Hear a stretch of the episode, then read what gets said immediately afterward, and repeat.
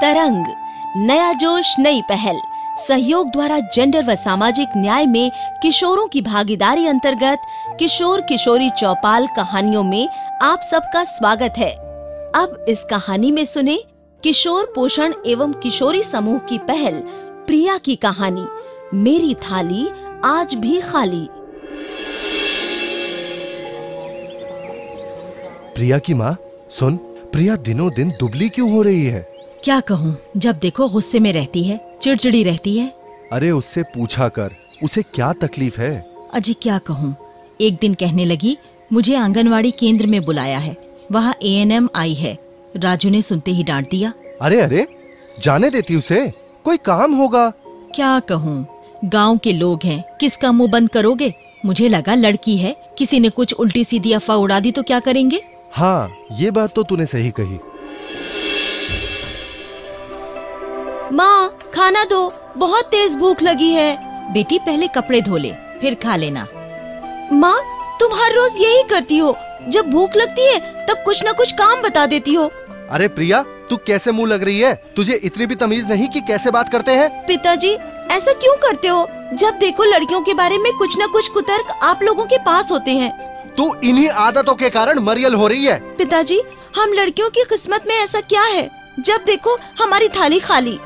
मतलब ये कि हमारे पैदा होने में मातम हमारे लालन पालन में कमी हमें इधर उधर जाने में रोक टोक और हमारे अपनी पसंद का खाना खाने में भी प्रतिबंध। अरे तुझे समझा रहे हैं और तू रो रही है। माँ तुम्हारे इन्हीं व्यवहार के कारण मैं बचपन से ही कुपोषित हूँ। दुबली है पर कुपोषित है? किसने कहा? माँ चुपके से दूसरे दिन आंगनवाड़ी गई। वहाँ कहा मेरे में खून की कमी है। मैं बचपन से ही कुपोषण का शिकार हूँ। ये सच कह रही है? हाँ ये सच कह रही है। हमारे समाज में लड़कियों के साथ पैदा होते ही दोयम दर्जे का व्यवहार किया जाता है। इसलिए लड़कियाँ खून की कमी व कुपोषण की शिकार हैं। उनके स्वास्थ्य को अनदेखा किया जाता है।